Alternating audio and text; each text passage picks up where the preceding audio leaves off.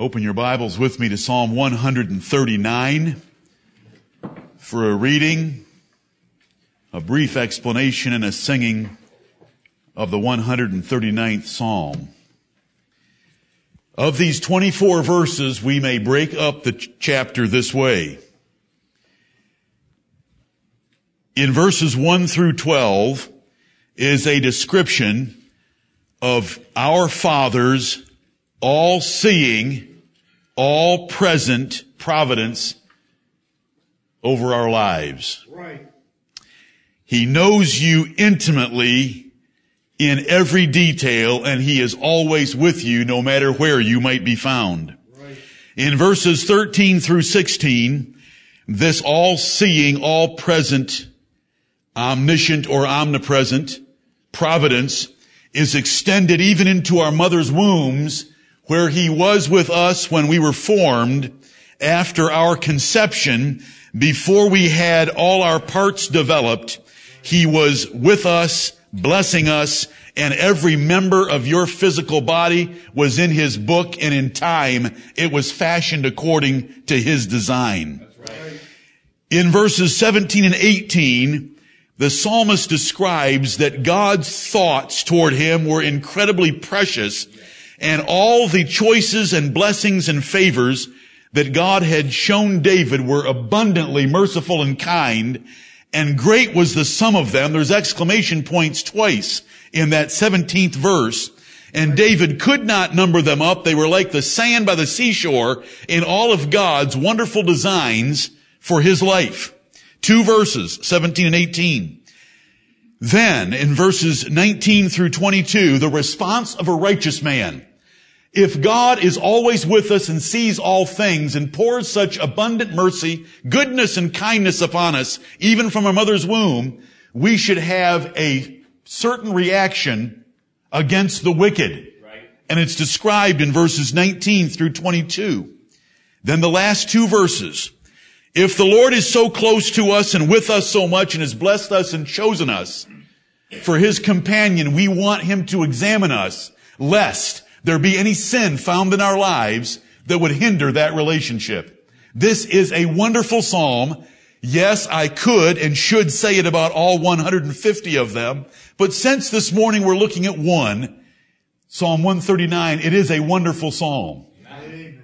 I hope that as we read it together, you will be considering the personal affection that God and His Son Jesus Christ has for us, has for you individually. That as we go through these verses and you are hearing David express God's closeness to him and God's favor upon him and being in front of him and behind him and around him and no matter where he goes, God is with him, that you will take those statements personally as God intends them right. from the heart of David to your heart that God and His Son Jesus Christ love us and are over us and around us and with us this way. Praise His glorious name. Amen.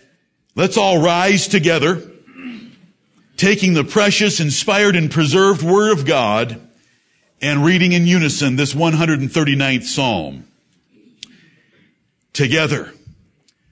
O Lord, Thou hast searched me and known me. Thou knowest my down sitting and mine uprising. Thou understandest my thought afar off. Thou compassest my path and my lying down, and art acquainted with all my ways. For there is not a word in my tongue, but lo, O Lord, thou knowest it altogether. Thou hast beset me behind and before, and laid thine hand upon me. Such knowledge is too wonderful for me. It is high. I cannot attain unto it. Whither shall I go from thy spirit? Or whither shall I flee from thy presence? If I ascend up into heaven, thou art there. If I make my bed in hell, behold, thou art there. If I take the wings of the morning and dwell in the uttermost parts of the sea, even there shall thy hand lead me and thy right hand shall hold me. If I say, surely the darkness shall cover me, even the night shall be light about me. Yea, the darkness hideth not from thee, but the night shineth as the day. The darkness and the light are both alike to thee. For thou hast possessed my reins. Thou hast covered me in my mother's womb. I will praise thee, for I am fearfully and wonderfully made. Marvelous are thy works, and that my soul knoweth right well. My substance was not hid from thee when I was made in secret and curiously wrought in the lowest parts of the earth. Thine eyes did see my substance, yet being unperfect. And in thy book all my members were written, which in continuance were fashioned, when as yet there was none of them. How precious also are thy thoughts unto me, O God. How great is the sum of them. If I should count them, they are more in number than the sand. When I awake, I am still with thee. Surely thou wilt slay the wicked, O God. Depart from me, therefore, ye bloody men. For they speak against thee wickedly, and thine enemies take thy name in vain. Do not I hate them, O Lord, that hate thee and am not I grieved with those that rise up against thee? I hate them with perfect hatred. I count them mine enemies. Search me, O God, and know my heart. Try me and know my thoughts and see if there be any wicked way in me and lead me in the way everlasting. Amen and amen. amen. You may be seated. Thank you, blessed God and Father, for such a wonderful psalm that tells us we are not alone in this universe, but that you have been with us from the moments of our conception to the present. In the first six verses, God knows you perfectly and completely. He has searched and known you.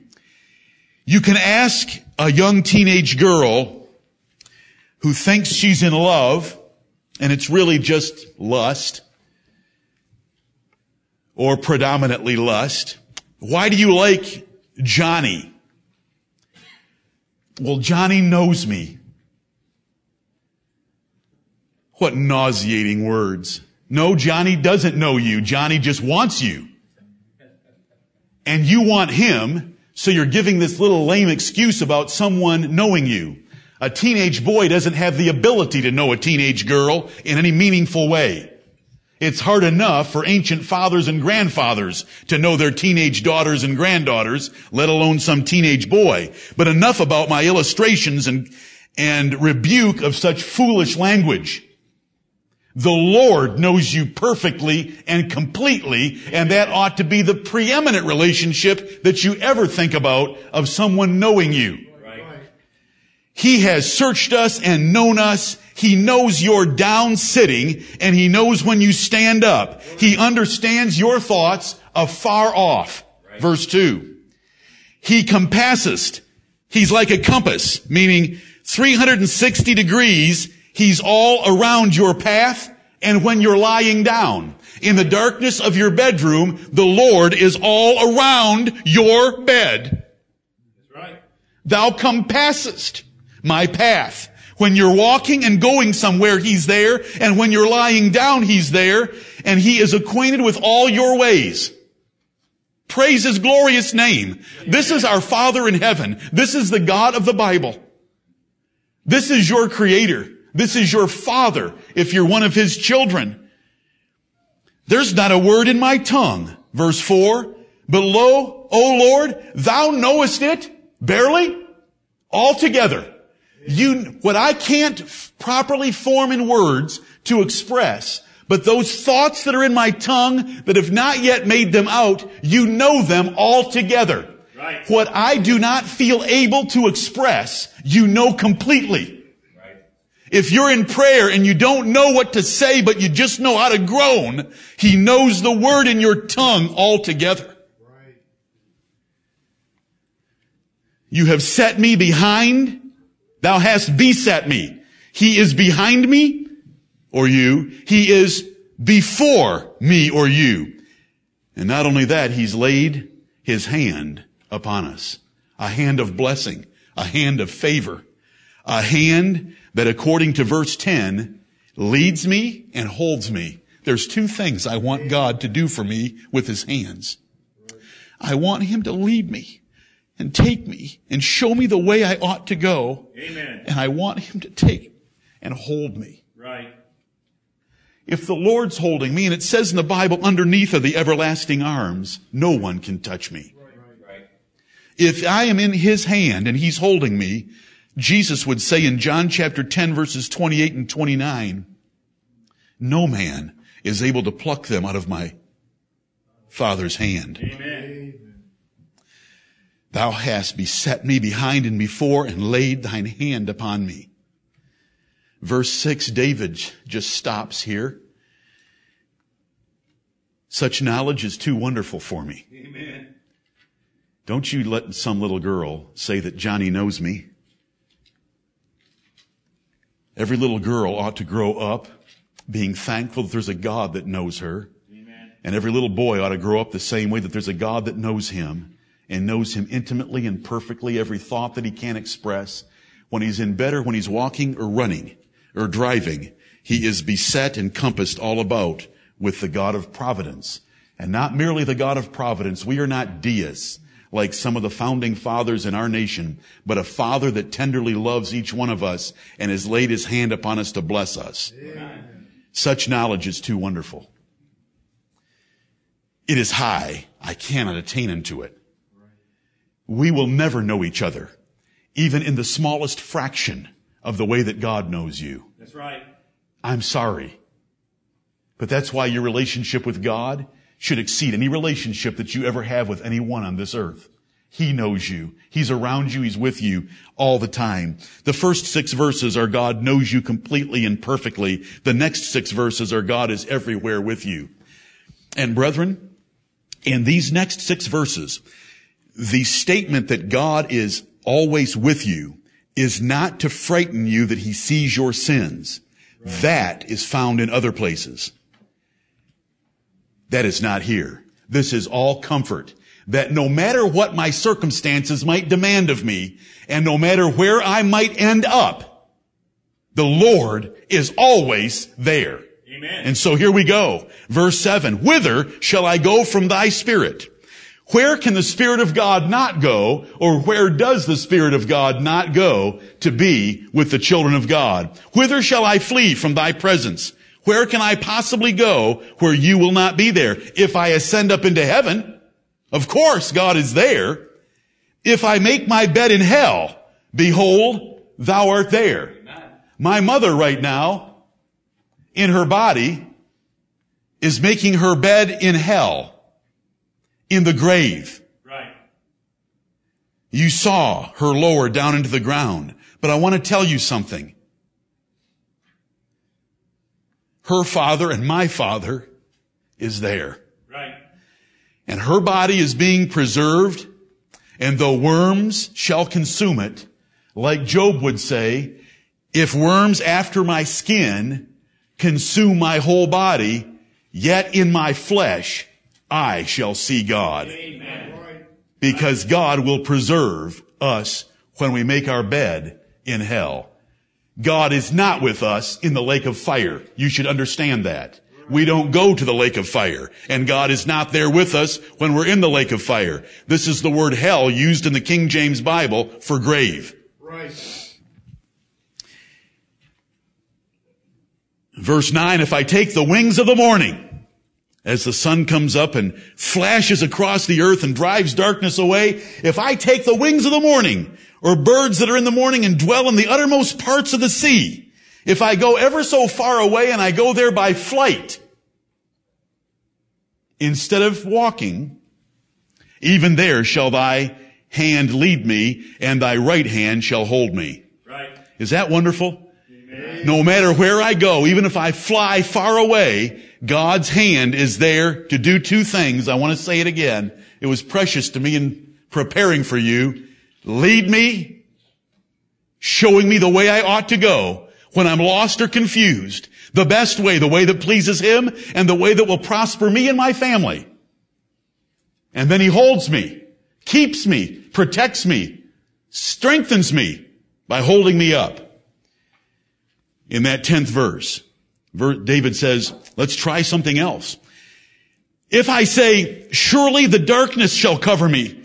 If I'm in the dark, God can't see me because nothing's visible in the dark. Even the night shall be light about me.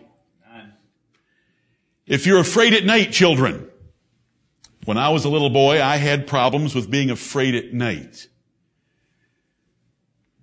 And my mother would come and tell me that the angel of the Lord was camping in my bedroom and I had nothing to fear. And if I wasn't comforted yet, we would take a flashlight and go search the house to find out that there was no boogeyman there. I was about five years old or four. But I want you to know that while it's dark to you, it's not dark to your Father in heaven. Amen. It says, if you say, surely the darkness shall cover me and God won't see me because it's so dark, I'm scared. Even the night shall be light about me. Yea, the darkness hideth not from thee, but the night shineth as the day. The night is as bright as the daytime to the Lord God of heaven our Father. The darkness and the light are both alike to thee. There's no reason to be afraid of darkness. It makes no difference to God whatsoever. He sees through the one as clearly as the other. They are both the same to Him. Well, they're not the same to you. That's why we put our faith in Him. Amen. Right. Now we come to conception, child development in the womb, and birth in these next four verses. Thou hast possessed my reins, the controlling factors and aspects of my life, and the development of my soul and my spirit. You have possessed it all. You have covered me in my mother's womb. In my mother's womb. Now, little girl says, Johnny knows me. Little girl, what did Johnny know about you when you were being formed in your mother's womb? No one knows you when you're being formed in your mother's womb. But God does. He has covered you. He has every bit of you covered. You are embraced and surrounded by the God of heaven. I will praise thee. Verse 14. For I am fearfully and wonderfully made. Amen. Marvelous are thy works, and that my soul knoweth right well. The wonderful verse about child development in the womb of a mother. I will praise thee.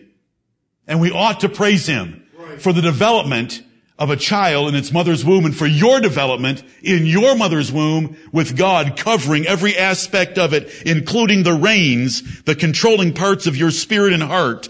God was with you from the beginning. Right. You are fearfully and wonderfully made. We have not evolved. It is not an accident. We are created by an infinitely wise designer. Marvelous are God's works. Right. And that my soul knoweth right well. Amen. Those in our midst who are taking nursing and other and medical courses, biology and anatomy should appreciate a text like this that tells us how marvelous are God's works in creating the unborn, the child, the formation of a child from its first conception. Verse 15, my substance was not hid from thee when I was made in secret. The very first beginnings of the cells as they divide in the womb of a woman, God was there. It wasn't hid from him. He saw it all clearly. Every cell of your beginning was important to him and he saw each one of them. Your substance was not hid when you were made in secret in a place where no one else could see your development. and where you were curiously, which means exquisitely, wrought in the lowest parts of the earth, the hidden away parts of a mother's womb. There you were, but nothing was hid from God. And it says in 16, God's eyes did see my substance. That very first beginning that was just a small little lump of cells, you saw my substance yet being unperfect. It didn't have all the perfection of the fingers and fingernails and eyelashes. Those little features weren't developed yet. And in thy book, all my members were written. God has a book of providence and care for each one of us, which in continuance were fashioned. Day by day by day, those cells multiply and develop and show the members that God had ordained for them. So that by about eight, day 22, that little bit of substance from a man's seed and a woman's egg is a beating heart in about 22 days which in continuance were fashioned when as yet there was none of them. There weren't any yet, but they were all written in God's book, and according to God's schedule, they in continuance were fashioned until a little child was born, and you look at that little child, it might be named Lily Faith. It might be named Elizabeth. It might be named Zach. And you see every little fingernail. That is so awesome. They're on the right side of the finger and they're at the end. You know, what if you got them on your knuckles? They're perfect and the little eyelashes. And you look at all of it and you say, I will praise thee is what we ought to say. I will praise thee. Verse 14. But there's more than that. It's not just that God saw you, knew you, and was around you and surrounded you and protected you and fashioned you according to his book. He had a whole lot more thoughts toward you than the development of your fingernails and your eyelashes. And they're contained in verses 17 and 18. How precious also, how precious also are thy thoughts unto me, O God! Exclamation point. How great is the sum of them. Matthew, Every job that you've held, the parents that you've had, the trip that you made from Mississippi to Greenville, South Carolina, the way that God has led you, the house He's put you in, the wife He's given you, the children you have, the truth that you've come to understand and to love, He's controlled your reins and your heart, and His thoughts towards you are numberless. Amen. And they're wonderful thoughts, and they're good thoughts, and they deserve an exclamation point, and Matthew is but one of us. Amen. He's led you. Has His right hand led you? And, and held you? How precious also are thy thoughts unto me, O God. How great is the sum of them. If you add up all the little things that God has done in our individual lives to bring us to this moment, it is an incredible number of little things He's done to save us and forgive us and lead us and guide us, protect us. If I should count them, they are more in number than the sand. When I awake, I am still with thee. In my bed at night, I speak as David. In my bed at night, I think of all the thoughts that you have done toward me. Why am I lying here in this palatial bed in a palace in Mount Zion in the city of Jerusalem, being the man after God's own heart? Thy thoughts toward me are overwhelming. And as I meditate upon these thoughts in the night and I drift off to sleep and I wish that every night was this way for each of you and me, when I awake, you are still there. You know, we drift out of consciousness when we go to sleep, but God never sleeps. Does Psalm 121 tell us that our God doesn't slumber or sleep? When we awake, He's still with us. When we have this kind of a relationship with our Father and we know that there is a Creator that has created us in this kind of a fashion, what do we think of those who deny God and say that we came from monkeys? What do we think of them? Well, the next four verses tell us what godly men like David think of them. And if you don't think of them like this, then you have a spiritual problem. Surely thou wilt slay the wicked, O God. They have been formed in the womb in the same way.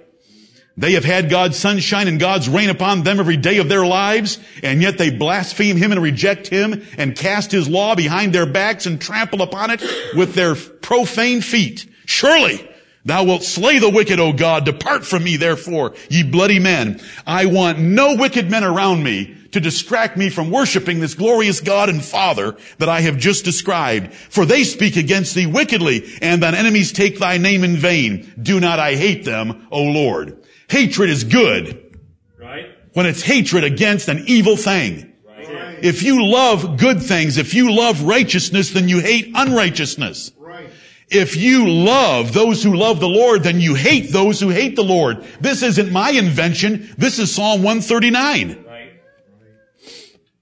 Do not I hate them, O Lord, that hate thee, and am not I grieved with those that rise up against thee? I hate them with perfect hatred. I count them mine enemies.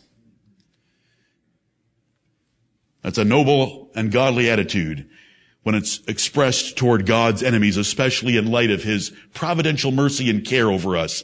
And last of all, if God is so near to us, if God has always known us, if every thought in our hearts and the intents and motives of our heart are well known, we want Him to search us and examine us and try us to get rid of everything there that would displease Him because we want Him to look in upon us and into our hearts and see only good things of loving Him and committing to serve Him. And so the words, and I'm thankful for a godly father. This is one of the texts that I have heard out of his mouth countless times over my life. And I'm thankful for these last two verses. Search me, O God, and know my heart. Now he's already said that God does know his heart. But here's a request for that inquisition to be done in such a way to look for any problems that are there. Search me, O God, and know my heart. Try me and know my thoughts. We've already read that he knows, he does know our thoughts, but this is to know them and see if there's anything there that would displease our Father. See if there be any wicked way in me. And if there is, forgive me and lead me in the way everlasting. This is your Father. I hope you love him today. Amen.